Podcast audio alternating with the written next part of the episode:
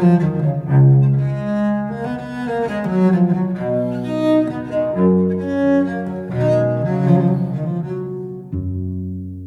to Getting Through It, where we're here to help you get through it. I'm John Bwarie, and as always, I'm with the earthquake tracker, Dr. Lucy Jones.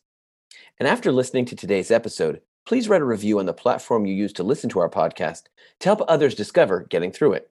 And now, let's get to it. As we've talked about before, earthquakes are the ultimate risk for humans. They seem like they can kill you, and there is uncertainty about when and where they will happen.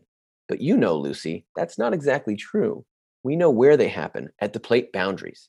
Right. They happen at the plate boundaries and they can happen just about anywhere else.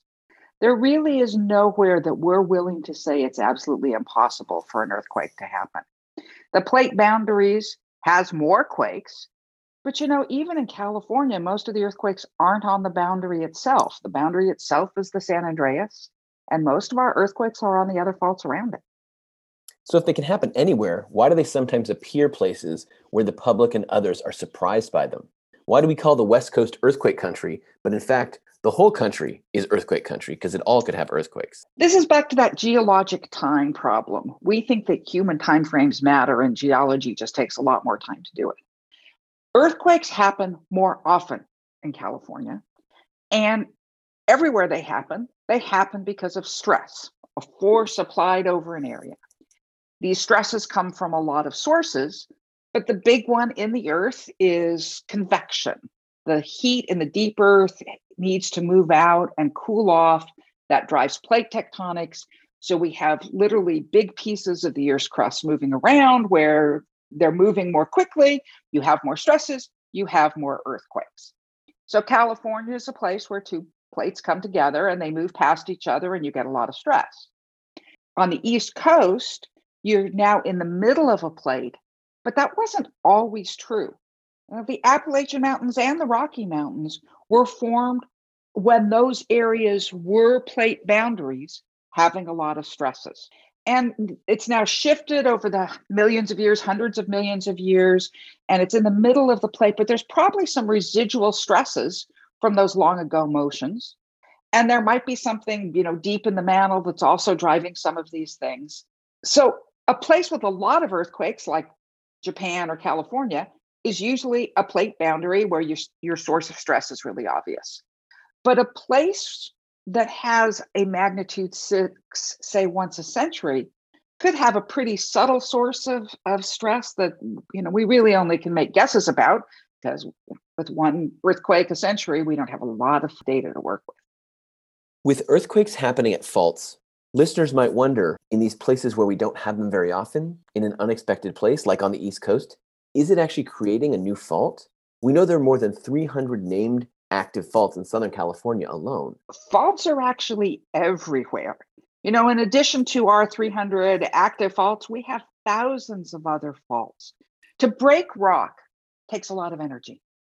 And so if you have an intact rock, it takes a lot of work to even make a little tiny crack in it. And it begins with those little earthquakes over a tiny area. But to have a big earthquake, if you remember, a big earthquake is a long stretch that's broken. You need to have a pre existing fault because it just takes too much energy to break that much fresh rock. But everywhere has faults. You know, a billion years ago, the Appalachian Mountains were almost as tall as the Himalayas. There was a lot of deformation going on creating a lot of faults. And those old cold rocks still have those faults as zones of weaknesses.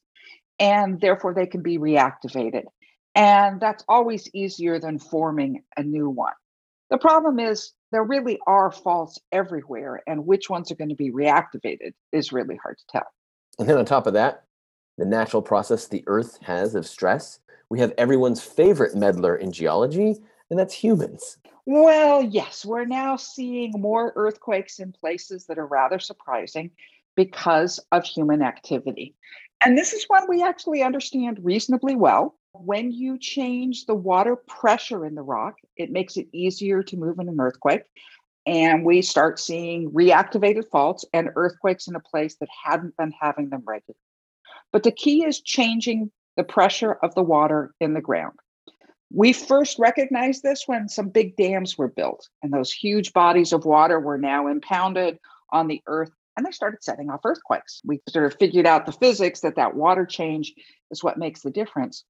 Now we're seeing a lot of earthquakes because we're literally injecting the water into the ground, sort of a more direct way to increase the water pressure.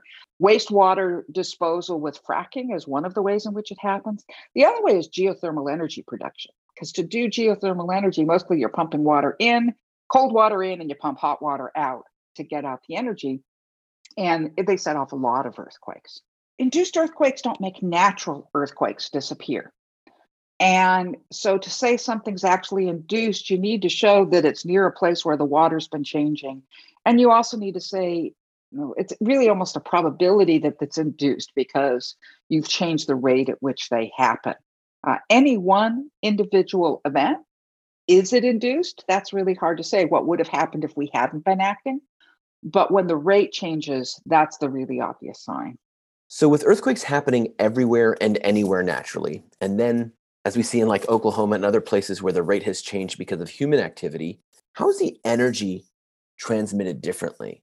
Clearly, there's different geologies on the East Coast and the West Coast. How does that impact what we feel? Yeah, that's a really good point because when we're talking about can an earthquake happen, that's saying can the earth release energy? But for people to feel an earthquake, that's both the energy is released and it gets to where you are. And that means it has to travel through the rock my favorite analogy is like a bell. Think about it. You hit a bell and it rings and it keeps on ringing for a while. If you have a really cracked bell, you hit it and it doesn't ring very well.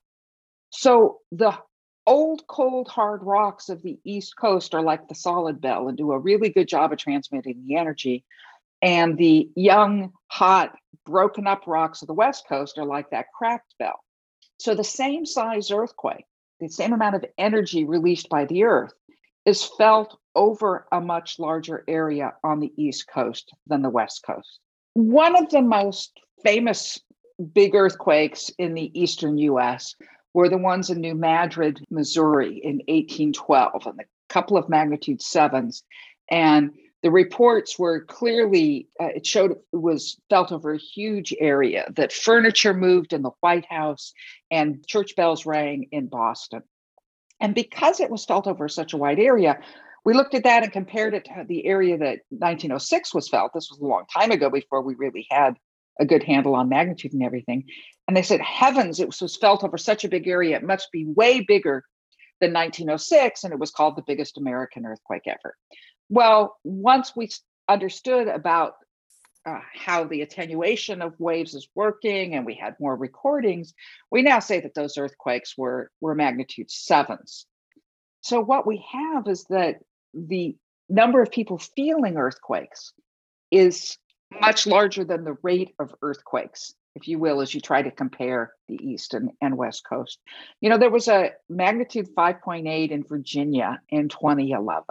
And our estimate is that that earthquake was felt by more Americans than any other earthquake in our history because it went up the whole eastern seaboard. It was felt from South Carolina to uh, up into New York. And there are a lot of people in those areas. So, what should we expect in terms of earthquakes in the future from areas outside the plate boundaries? We know we can expect earthquakes at the plate boundaries as we have for decades, for centuries. What about those areas that are not at the boundary?